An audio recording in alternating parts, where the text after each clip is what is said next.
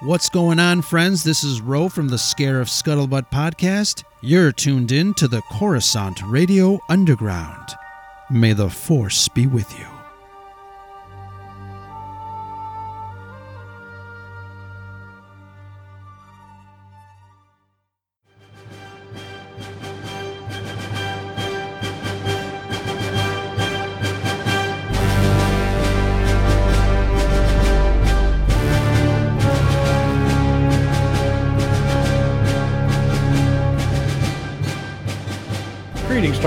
Star Wars fans, and welcome to another episode of Coruscant Radio Underground, presented by thesciencefictionary.com. I'm here tonight with Marisha Hello. and Daniel, Hey, everybody. and uh, Daniel's actually here with us in the studio for the first time ever. yeah, it's pretty cool. Yep.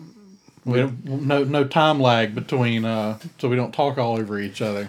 Exactly. We thought it'd be easier face to face so we can actually read each other's facial cues instead of just stepping on each other all the time. All right, so we're back. We've been gone for a few weeks, but we are back and we are ready to talk about the Mandalorian. Uh, just first impressions. I mean, what does everybody think?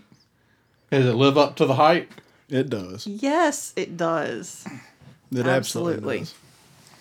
does. I mean, I, I know that you know there were a lot of expectations put on that show, but I mean, it, it really, really kind of nails it. And Deborah Chow did an episode, did episode three, which is an incredibly Yes. strong episode, and makes me even more excited that she's going to be doing the Obi Wan series. And we're getting a lot of cool characters thrown in, but let's just start with uh, episode one, the child. It's so cute. Or I'm sorry, I guess episode one was just called chapter one. Yeah. Right. Yeah. So, what did y'all think about episode one, our introduction to this world of the Mandalorian, our first look into the galaxy post Return of the Jedi? it was a little bit of a slow build. You had to stick with it, and then the f- the final sequence, whenever he and the IG Eleven droid, that was IG Eleven was the name of the IG mm-hmm. droid. Right, Yes. yeah. Anyway, whenever they have their little fight scene and, and go through and actually find the asset, that was entertaining to me. I love the IG droid. I'm going to go and do self destruct now. Don't do that. Right. Stop it. right. So you know that was that's whenever it, it picked up for me. But before then, that, that whole episode's kind of a slow build. And then I was disappointed when it ended at 36 minutes. Right. So because it had just picked up, and then the then the you know the show does get better after that. But that that the episode kind of had a slow build up to it to get to the end. It did. Now, I enjoyed. I enjoyed the episode, and I I guess for me, like there were so many things. I, I guess because I'm of of the group here, I'm a little bit more of the completist when it comes to everything Star Wars, and so there were lots of little bitty things in there that were not even like inconsequential to the story that I was just like, oh my mm-hmm. god, I can't believe that I finally got to see that. Lots of Easter eggs. And so I guess for me, because I've heard a lot of people say it was kind of slow. And for me, it really didn't play that way. But like I said, you know, I was just so blown away by all the stuff that was in there, mm-hmm. all the little little bits and pieces of this, all the stuff we've always read about, all the expanded mm-hmm. universe stuff that it's like, oh my God, there it is. It's right there on the screen. It's real again. It's Right. And we didn't even see them in the episode, but you and I talked about the vibra knives, yeah, which is an EU thing. yeah, And mm-hmm. they're there. I'm like, oh my god, I got to see my first vibra knife. like I get excited about that too. I just I didn't catch a lot of it in the first episode, but it and obviously you did. You caught more things than I did, but it, it just like I said, just kind of built up kind of slow. But as far as the the Easter eggs and bringing in the little things that for the real fans to notice the series so far, Raw's done a very good job of that. Yeah. So what do y'all think about the like what we've learned so far about what the galaxy's like? I mean, this is not just chapter 1, but across the first 5 episodes, we're kind of getting slowly piecing together what the galaxy looks like with the empire gone. Like uh, the last episode, it was kind of one of the most jarring things so far, not in a bad way, but Tatooine, or yeah, Tatooine is very different now.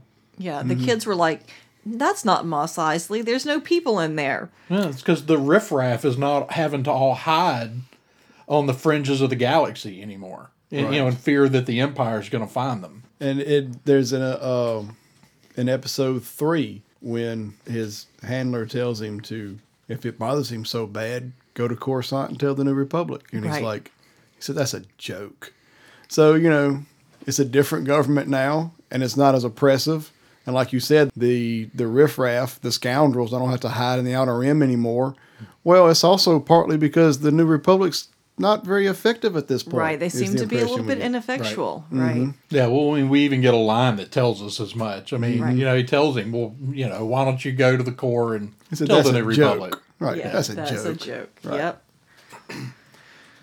I mean, but it's it's about kind. of, It's very much kind of a lawless, old west kind of vibe. You know, it's like the government only reaches so far. The government only wields so much power, and I mean, I guess, you know, y'all y'all do make a point that it seems to be a bit ineffectual. So, you know, you can see where the First Order is going to start to garner some support among people who want more law and order, who want a stronger, that they want the hammer to come, the hammer of the law to come down a little harder. So it's kind of, I think, setting up a, a really believable sort of scenario. Mm-hmm. So, I mean, I guess really going into the beginning of this, what the question was, does it feel like Star Wars? And I saw a lot of people go both ways on that. So, like, Yes. Yeah, it, it, it does. I was actually the whole time I've been thinking this feels more like the original trilogy than anything we've seen since. It does. Now it, it's a little bit raw. I mean, it, it takes some of the elements that, which is great. That's the point. yeah, it takes those elements that Lucas built the original on the uh, Kurosawa films and the spaghetti westerns and all that stuff, and and boils it down to its most raw elements. And there it is. It's Star Wars. Um, in, in fact, I was reading an interview with Pedro Pascal, and he was saying when he asked, you know, like, uh, what do I need to, to watch to prepare this? That's what he was giving him. He was giving him, you know, Seven Samurai. He was giving him Clint Eastwood, you know, things to go go through and watch to to get kind of the feel for the story. So, Yeah, Pedro actually said that there are scenes where, in the middle of the scene, it's really going through his head. What would Clinton do right now? yeah, he actually he's quoted it as, as saying that in an interview David actually read. He was telling me about. it. I didn't get to read it, but he was because David got excited because he sent me a text message after he read that article. He goes, "This is perfect." He said because I'm sitting there watching this show thinking Clint Eastwood could have starred in this in the '60s. yeah. I'm Yeah. like, wow, yeah. Well, and, yeah, and I like some of the cues they've done with the. Uh, he, he almost uses that that that helmet Like a, like the hat, like you know, like that cowboy hat. You know, it's because you can't see his face. So I mean, just the little nods and the Right. And sometimes you sit there and think, because we all got really excited, or at least I did, because I knew a little bit more about Pedro whenever we found out he was cast. And I still am. But sometimes you do sit there and kind of go, what's even the point? Like, you're never going to see his face anyway. Uh, but because I do, I do watch it, and I mentioned this, I was rewatching it yesterday actually with my daddy.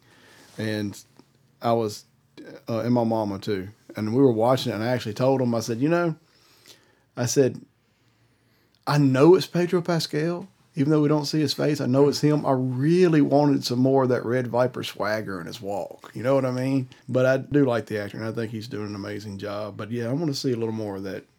yeah. Yeah, I'm the I'm the badass on this planet right mm-hmm. now. Kind And of we've feel we've got. I mean, the first when we the first time we see him walk into the bar, we get a little of that swagger. A little bit. And I think we're going to get more of that as we go. Mm-hmm. And uh, you know, I, I think the thing with this season is it's really all about introducing us because it is it's relatively short. I mean, we're basically end up with about four hours. Basically, going to end up with about a four-hour movie is what we're going to wind up with right. Mm-hmm. and broken into chapters and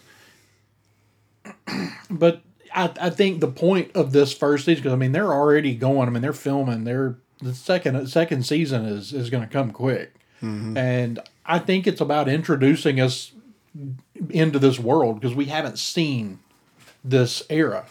And that's that's the coolest thing about it is we're we're in an era that I mean frankly I was not sure that Disney was going to do anything in that era. And to be be perfectly honest, this is the era I wanted to see, Mm-hmm. or at least let me read about more of it of Yeah. what happens to Han, Leia, and Luke during this time period. So this is the mm-hmm. time period we're interested in. It wasn't necessarily this character, but it, you know, at least we're getting it, and I do love the show for, Right. for what it is. So And so on the on the same note of does it feel like Star Wars? The other thing that was kind of a nitpick for people, and some people just didn't like it at all, is the music. I like the music, but on the question of does it feel like Star Wars? Not really. No, I mean it doesn't feel like anything we've heard before in Star No, Wars. no, it doesn't. It has its moments. Well, I mean, I think the music overall has been pretty good. I, I like the Mandalorian's theme. I think we're Right. I think we're the child. I think we've heard some little Yeah. pieces where his theme is starting to come out. Right. Well, I mean, it has its moments of feeling like Star Wars. It does. There's some big moments in it where Mm-hmm. it feels a little swells a little bit and feels a little more like Star Wars. But Yeah. I guess the way I've been looking at it, because you're right, it doesn't it doesn't feel like anything we've seen before in Star Wars. But I guess what I like about it is that we're digging into the who the Mandalorians are, and so this piece of the universe, this piece of the galaxy, is getting its own feel to it, music and all. So we're developing new themes that dig into new areas. And I think that it is going to go the direction, you know, th- I was reading an interview with the composer and he was talking about basically writing themes for different characters. And that's so I think that the approach is really a very Star Wars approach to music, where I think by the time it's all said and done, I think all of our main characters are going to have themes and is and I think that that will kind of be a recurring thing. And so maybe as it goes, it'll feel a little more um, like a space opera, even if you know, even if the the instrumentation is different.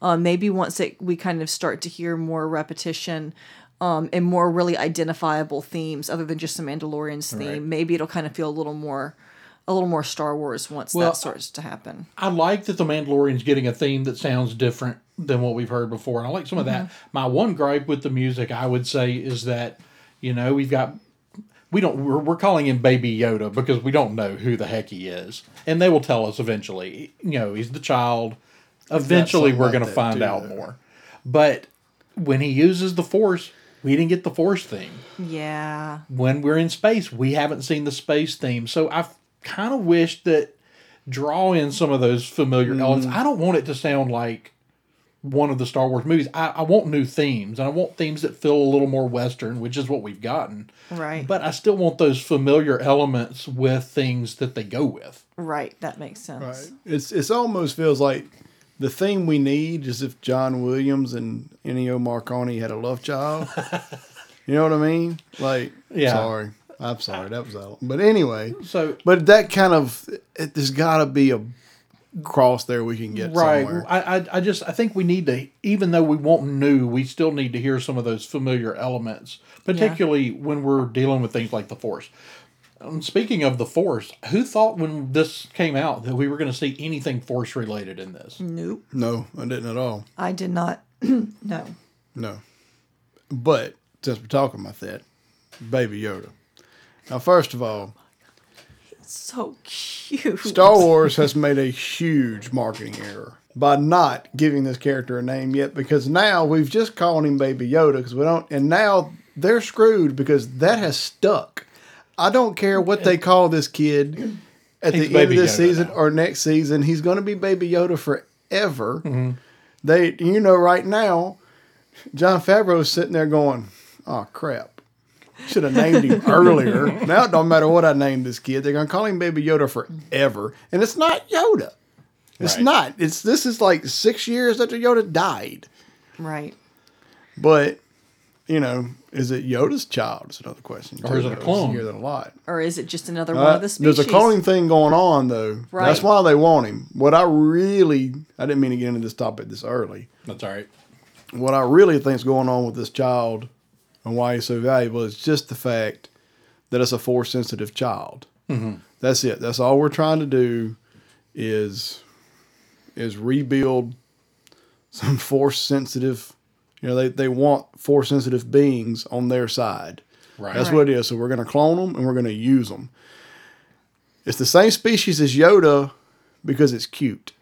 Let's just be a real world. that's what it is. Is but the important part about him is that it is that just that he's force sensitive. It could have been a human child. It could have been whatever. They have found this one. This is the one they're all latching on to that they're going to use to build a new clone, whatever maybe not a whole army, but just have some force sensitives. Right. And this is a an imperial warlord who's the client. right. It's it's so you know Well, and we, saw some of that going on where uh, Palpatine in, in in the Clone Wars animated series, where Right. Palpatine was trying to, you know, kind of stealing away force Track sensitive down. children, and so it's not a new idea, but yeah, there's definitely some cloning stuff going on. So it's it's a matter of is this a clone or do they want him to clone him, which I think is a a valid a valid point. I actually like that a lot better than it being a clone of Yoda. Mm-hmm. Right. Yeah. No, they they want him to be able to clone him, just to I don't know. But as we've gone through the universe, though, I mean, it's not like he's the only force sensitive person left in the world. That just happens to be one they knew about. So, but why, if there, I mean, there clearly are other force sensitive people, other force sensitive creatures. Why is this the one that everyone is so desperate to get?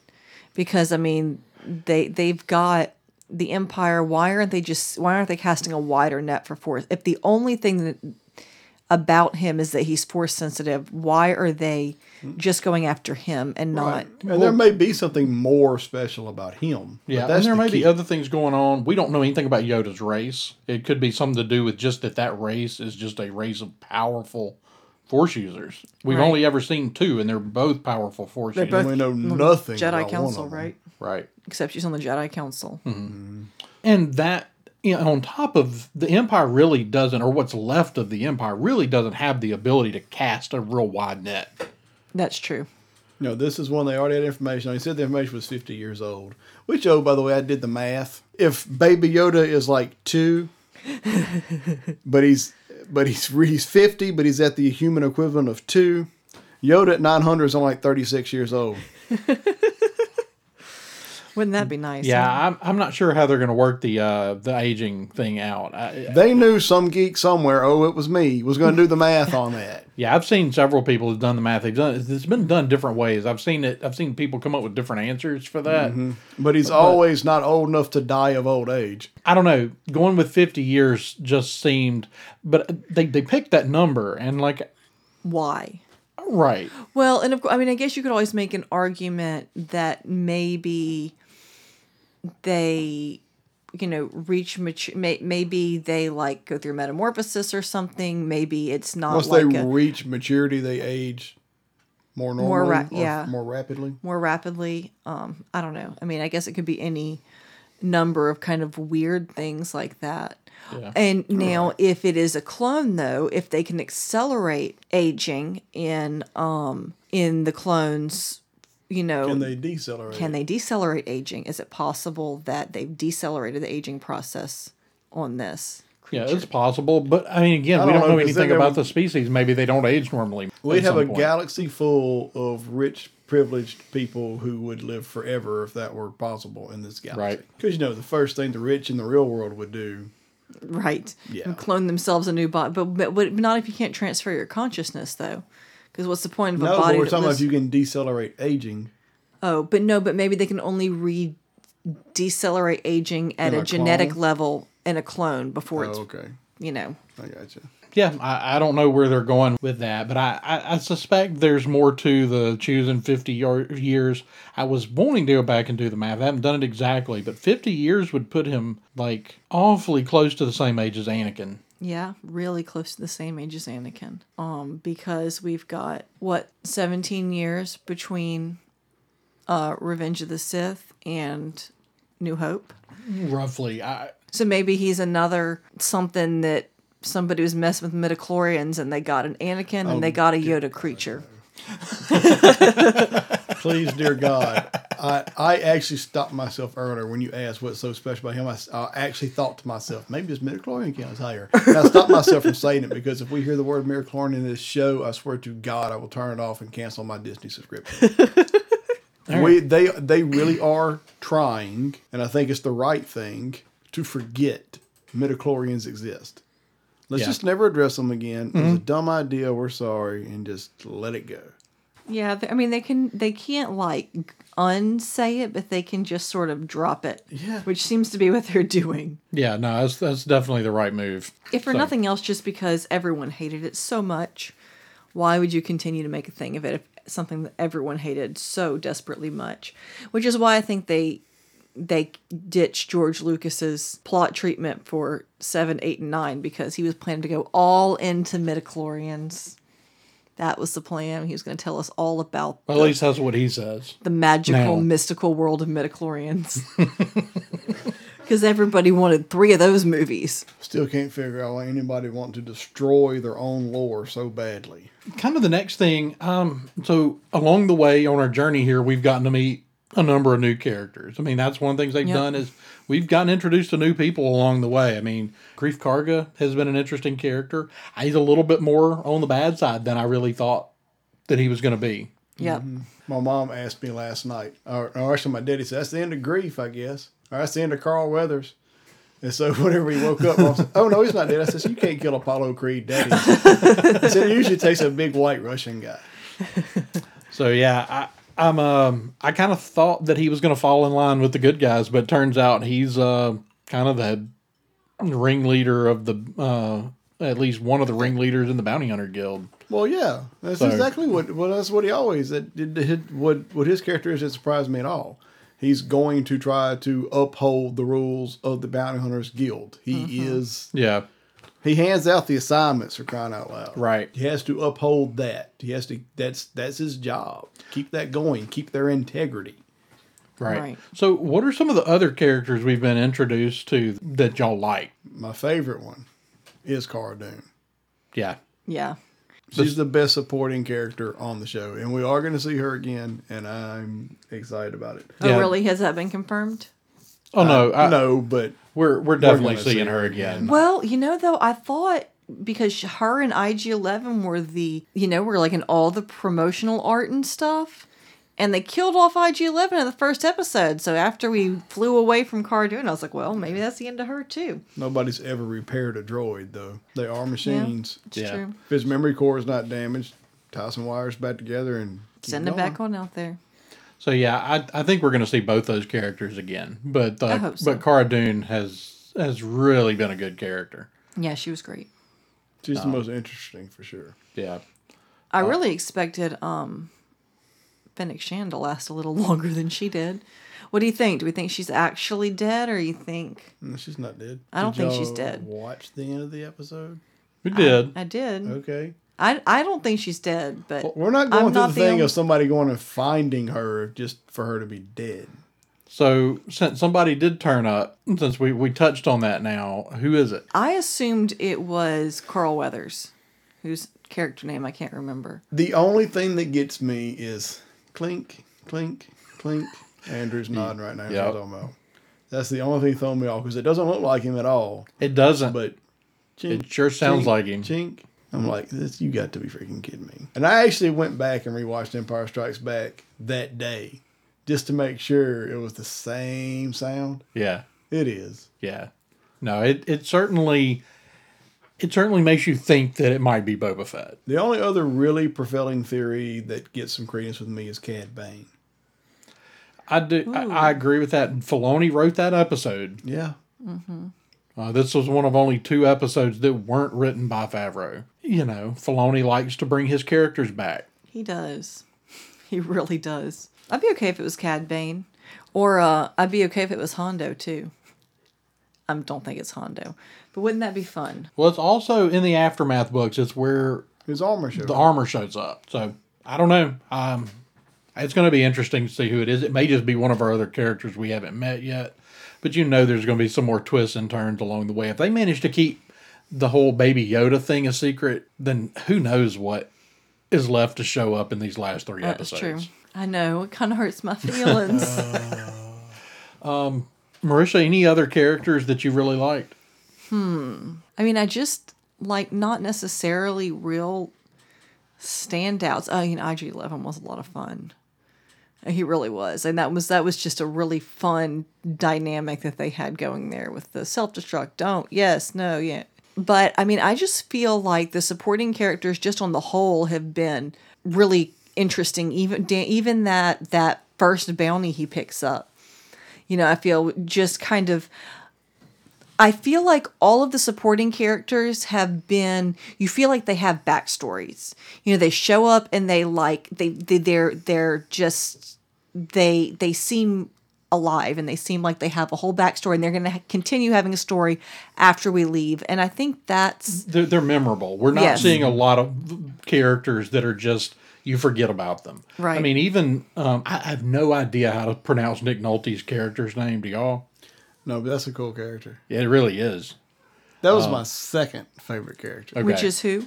the Ugnaught from episode one and two. Oh, yeah. I I don't know if it's it's K U I L L. I don't know if it's Quill? Quill. It could be any kind of crazy pronunciation. I have no idea. But I have I don't remember them ever actually saying his name in an I don't episode. think so. So I guess we'll have to wait for Filoni to uh, Mm-hmm. to say it or uh, Favreau one. But I really liked that character. Um, I, Yeah. And it was cool to see an Ug- we've never seen Ugnaughts in that light. I mean, the only Ugnaughts we had really seen in live action were in um On Cloud City. in yeah Empire Strikes Back when they're fighting over C three PO's head. Right. Yeah. and they don't talk. Right. But no, I feel like I mean even the um the the woman in the hangar, you know, with the with Amy- the big hair and the Amy droids. Sedaris' character, yeah. I mean that was she was fun. I know. I mean, I heard people complaining about her character, but I mean, okay. So this is what I told Andrew. Because you've never met weird people before. I mean, there's twenty thousand people in Natchez, and I guarantee you, I could walk through this town and I could find that person. you know, well, I mean, she was great. I mean, you know, and they went and got a comedian to play that role on purpose. Yeah. And she plays the character well. People complained about the acting in that episode, but you get you get her character, and she's just weird. She's this kind of weirdo that hangs out with three pit droids all day. Right. And then and then people complained about Toro Calican. And he's literally a guy that has absolutely no idea what he's doing, but he thinks he's the coolest dude in the room. We went to high school with three of those guys. At least. Everybody has. Right. And he's just you know, he's not as cool as he thinks he is. And and I mean, I, I don't see the problem with it. I think they played the characters they were meant to play. Mm-hmm. They're they're not perfect characters. Right. Well, and it's and I think that people are expecting characters t- to be a way that people are not really. You know, everybody doesn't always act like they're in a movie. Sometimes people are just weird. Sometimes Yeah. people are just obnoxious. I mean, like that little bounty hunter guy who thought he was so cool. He's just he's just obnoxious. And that to me, I have my own take on that character. To me, he's Han Solo of Han had gone bad. That's and, and they go out of their way to draw that parallel. By the way, They do. And He- he's they walk into the cantina. He's sitting in Han's booth. Yeah, with He his feet steals on the, the, speeder table. bikes and mentions he's from Coruscant. Yeah. like he's he's supposed to be. This is what Han could have been if Han had really not had a good heart. Right. He he's Han Solo, but when he's faced with the decision, he doesn't have that heart of gold. Exactly. Right. And it's like you kind of think he's going to do the right thing up until you realize, oh no, this is not going the way you thought. Mm-hmm. And, and like you mentioned earlier, he's the character who thinks he knows what he's doing, but doesn't have a clue. Mm-hmm. Well, you know, maybe Han was a little that way when he was younger, but by the time we saw Han originally, he had enough experience. He did know what he was doing, Oh Yeah. yeah. but he still had that cockiness to him. But he'd mm-hmm. earned it by then. Right. This is before Han earned it. And I said Coruscant. I meant he said he was from Corellia. Yep. I had Coruscant on the brain for some reason. They both start with a C. Y'all give me a break. Don't blow up my Twitter. What did y'all think about the Tusken Raiders and communic the fact that we're seeing, you know, communication with Yep. Tusken Raiders? I know that had been alluded to in some of the books, uh, or at least one of the books, but it's not something we had seen before. I mean, we've just seen them as these savages out in the dunes. Right. Like, there's a little more to them than that. And I think that I expect that we'll see a lot more interactions with the Tuskens whenever we get to Obi Wan. Speaking of the Tuskens, the Tuskens that Anakin killed, there's a really dark chapter about that tribe of Tuskens in that Force Collector book. You remember, you read that, right? Yeah, it's so so in the Force Collector book, it's uh this guy. I don't know if you you've been watching some of the stuff for uh, Jedi Fallen Order, right? Yes, yeah, yeah, yeah, Okay, W- the the the Force ability that he has, they've gone out of their way to tell us it's kind of a rare ability. Exactly. Uh, but this the Force Collector book is the same. Where you can see past events by touch, which Right. also helps explain what happened to Rey when she picked up Luke's lightsaber. Right. Exactly. So this this character, he somebody tells him the story about it. He ended up not going to Tatooine in the book, but he he's learning about this event where this Tusken Raider group that had kind of traveled far from their home and settled in a new area, and they weren't doing well. And two left to go back to the main tribe to get help, food and supplies. When they came back, the tribe had been wiped out. It was the tribe that that Anakin destroyed in Oh, Attack of the Clones, yeah. So I'm sorry, this is a an all spoiler episode. We've got a couple of different worlds so far. I mean, we finally found out that the first place that we were at is called Navarro. They finally gave it a you know gave us the name, which is Right. not the name they had been kind of throwing out there for a while. But we've we've been to Navarro, we've been to Tatooine, They didn't tell us the name of that first planet with all the ice, right? No, they didn't. where we got to meet Bert briefly. So Did you watch Big Bang Theory? Yeah. Yeah. Bert got eaten. Yes, he did. He had a bad day. Okay, so for a minute, uh, kind of, kind of some of the other characters we've seen. Um, I mean, we're seeing more Mandalorian stuff. I mean, like real Mandalorian stuff than we've ever really seen. I mean, Yeah. at least we're learning what the Mandalorians look like in a post-Empire galaxy. Right. Um, I mean, we had empires. We knew a little bit about the political side of of Mandalore in Clone Wars, but uh, and, and a little bit at the end of Rebels. But you but know, something happens between rebels and I mean, there's we don't hear anything about a Jedi uh, about a Mandalorian purge up until this show. but I do want to know more, and I'm assuming eventually they're going to tell us more about the purge. We know some of the clans are still there. Uh, Jon Favreau played No, I'm, I'm sure the purge happens sometime after the empire's firmly in power. right. So I mean, you're going to go. You have this this whole you know region of space that's controlled by a warrior race. You can go deal with them. Yeah. In fact, we leave them off in Rebels. They're beginning to reunite. Right. Now we got to see. You know, there's other Mandalorians. I mean, what did y'all think about the armor? The armor, she's very intriguing. Yeah, and she's definitely supposed to be the leader you know that's that's not just that you know that uh, you know she's she's said in interviews talked about you know her character being the basically they pitched it as they didn't tell her what the role was but they were like it th- this character is the leader of her her people basically Well, we've clearly got. I mean, what they're setting up is we've got these Mandalorians. What's left of the Mandalorians? They're not divided into their tribes anymore. right I mean, Jon Favreau's character is Paz Vizsla, presumably, you know, from the same clan as Right. his other Jon Favreau's other character from the Clone Wars when he was Pre Vizsla.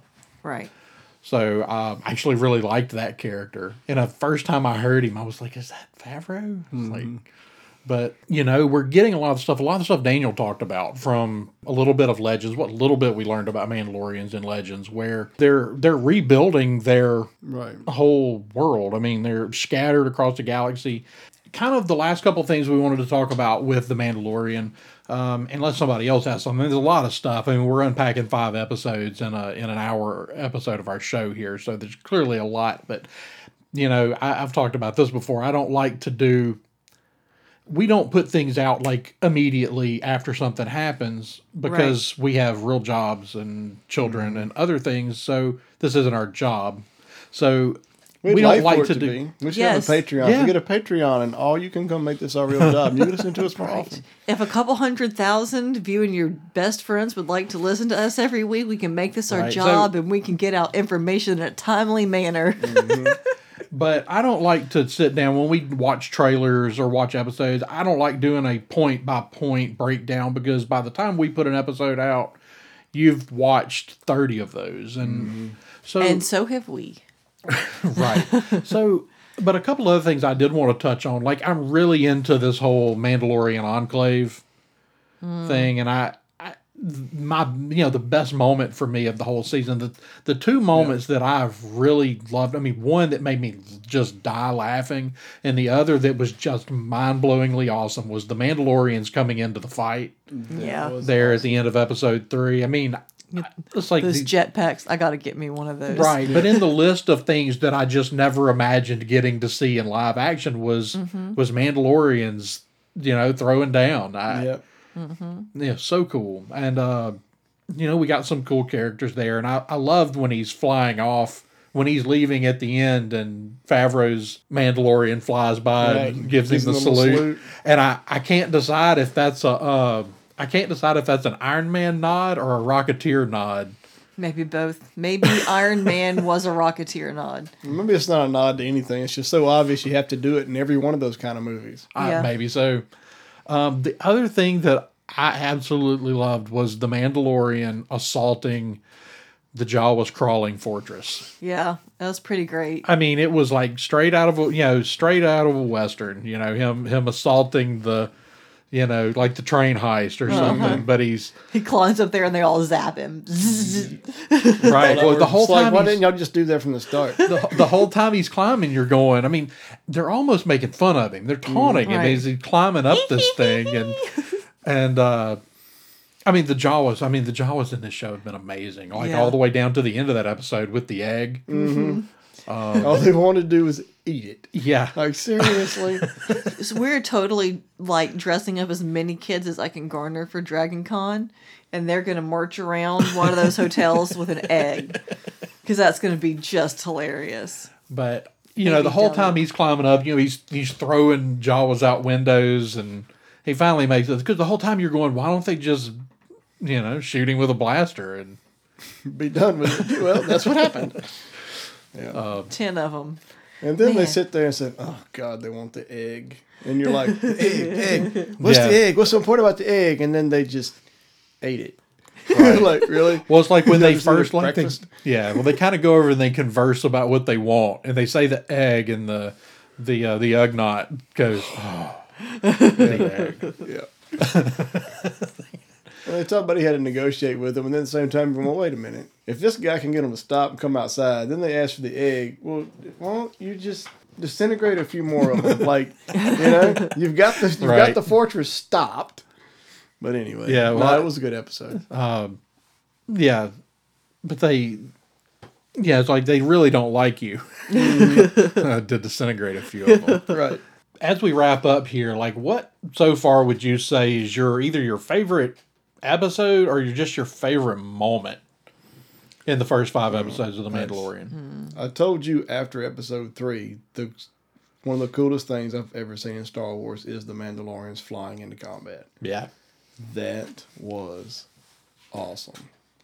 Uh, episode three and then episode four two are they're one A and one B for me favorite episodes.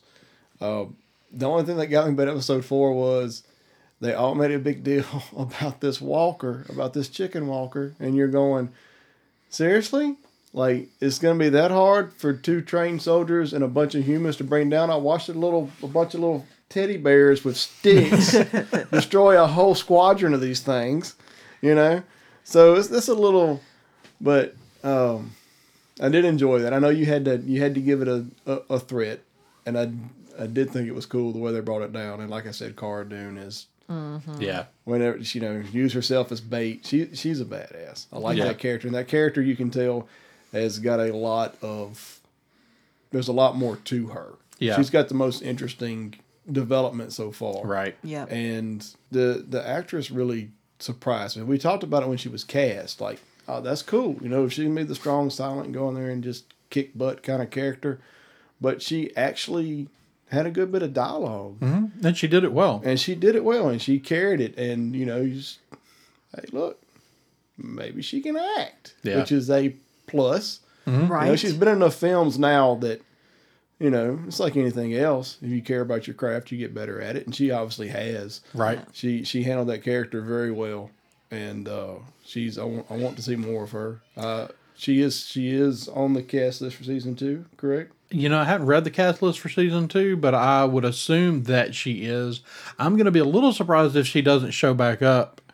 I figure our last two episodes are going to be a part one and part two sort of thing, and um, I- I'll be shocked if she doesn't show back up at the end. I mean, I think we're. I, I, I hate to say that it's a little paint by numbers, but I think we're we're kind of doing this thing where we're meeting characters along the way, and when we get to the end, he's gonna, you know, call for a little help from the people he's met along the way. Right. Right. Um, so I think she's going to show back up, and I, and I need Fennec Shand to show back up because I still need to see Fennec Shand and Cara Dune throw down. Right. Mm-hmm. Difference of styles there. Yeah. Sure. And, uh, and Well, you got the brawler and the Mulan. yeah the Mulan DeLorean. Yes. So um, Marisha, what was your like favorite moment or favorite favorite episode? Honestly, I think that that that last m- minute in that first episode, you know, whenever you see that, you know, that bassinet. cradle, you know, that bassinet levitates and he reaches out and he touches and it's like, oh, this is gonna be a thing. Yeah, You know, that's it's like that's the moment where you realize that he's found his weakness. He's he's the sort of man who's not supposed to have any weaknesses. And you re- like whenever he reaches out to touch the hand of that child, you realize he's found his weakness and he's he's found his thing that may actually enable him to be a good person yeah. when it's all said and done. Right, and you know, talking about his weaknesses, you know, one of the things some people have complained about, well, he gets his, he keeps getting his ass kicked. It's mm-hmm. like, well, within reason. It's like Right. we saw him walk through Yeah. a building of stormtroopers and just take them out one by one. But I have also realized how much he gets hit. And they're trying to show off the Beskar. They're showing I get off the that. best And maybe it is a thing in Mandalorian that you rely on your armor. But why if you wouldn't have to? Like, he gets hit a lot. Like, if he wasn't wear the Beskar, he'd be dead five or six times. right? You know? But he's. I think the point is is is not that he's this. I mean, he he's obviously a fighter. I mean, he he's Mm-hmm. he's because he, walks away in the end. I think the point is that he's a survivor. Now, I do think in that last episode, in the gunslinger episode, I do think he took some shots on purpose from from Fennec Shand. I think that last shot, he just stands up and stares her down, mm-hmm. which was an interesting choice. And yeah, he's leaning a little heavy on that Beskar, but uh, Right. But I mean, heck, Beskar is canon now. I mean, you know, in, in the word Mando, the term Mando is actually canon now. Okay, and Kim, speaking of, can we talk about that ice cream freezer? that was like that was that was the funniest thing. It was, but I mean, you know, they've given us a backstory for the original ice cream freezer in Empire Strikes Back, and uh, but it was cool to see one in actual use. Data core. Um, I saw. I was like, that's hilarious. You know that Jon Favreau and Dave That's, Filoni but I had mean, you so know, much they fun were getting data by on making props out of everything they could find back then. and it is what Absolutely. it is. That's why we have trash can droids for crying out loud. Right. Right. Well, and, you know, your your movie's expensive enough, and you're going over budget every time. And you know, Yeah. like Empire Strikes Back. I mean, somebody asked George Lucas about it one time, and he was like, you know, this is all me. He said, "This is my money. This is my company. Like, if this goes, if this fails, I fail. Like, I'm done." Don't have to be another George Lucas production. We're going to talk a little bit about the journey to the rise of Skywalker. Some of these books. Yes, Um, now, you haven't read Resistance Reborn yet. I have not. Um, so we'll start off. You did read The Force Collector. Yes, yes. I did. Um, of the books, I've read all of the all of the stuff that came out for the Journey to the Rise of Skywalker, and it's by far the best of the books. the Force Collector. Yeah. Yeah. Um, what did you think about the book? I really enjoyed it. It did not go the direction I was expecting. Um, I mean, I, I think whenever, well, I mean, how spoiler heavy are we going? Oh, uh, All the spoilers? yeah, all the spoilers. Okay. Um, whenever he decided not to be a Jedi but to be an archivist, basically, um, that was not what I was expecting. I was expecting this all to lead up to him discovering, you know, whatever it was he needed to be, you know, eventually go track down Luke Skywalker, whatever it was he's going to do eventually. Um, but I I thought it was really intriguing. He went some really interesting places. He Uh, and I think that the story, although it doesn't feel necessarily really relevant to anything that we've seen so far, at least, um, I think that it may be important going forward. You know, for where the direction the story is going to go from here out. So I'm I'm interested to see what it what it is going to go. Yeah, I, I'm well. I'm curious to see how. I mean, it was listed as one of the Journey to the Rise of Skywalker Right. books, which to me should mean that it's got something that ties in directly. I don't know that it actually does.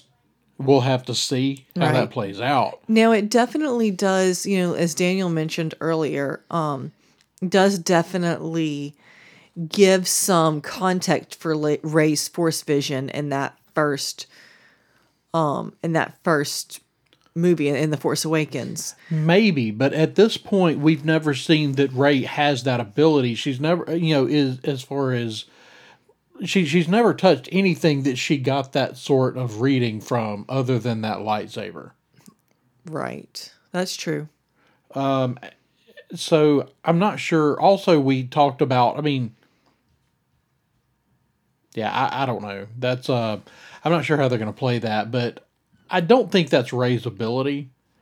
Now that guy could still factor into what we're going to see in this, and I, I don't really know. I, I'm curious to see how it connects because Yeah. I don't really see a valid way to connect it at this point.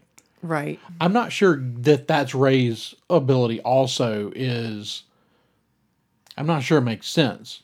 Right. Also, it creates an additional problem with Rey, with Rey being a little overpowered, I guess, in some Yeah. ways, where this guy had a lot of problems right. with these visions. Now, we saw That's him get true. stronger and stronger as the story went.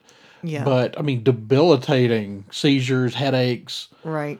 Um, passing out, you know, all sorts of stuff that, that, so her just having that power and And none of the side effects could be problematic. so but i don't know i really liked it um i, I did take a weird turn at the end with the the whole um him deciding not to pursue being a jedi that that wasn't coming to His the path. realization that that's not what his destiny was his destiny was to tell the story i actually find it really interesting and want to know now if we should consider this character Our narrator, our narrator he's the one writing the crawls. Yeah, I mean, well, I mean, our not the Crawls necessarily, but our historian. That's Yeah. He he's the only one that we know of out there that has begun to connect the pieces of what actually happened Right. to the Jedi. So, as far as we know, he's the only in-universe person that can tell us the story. It's true.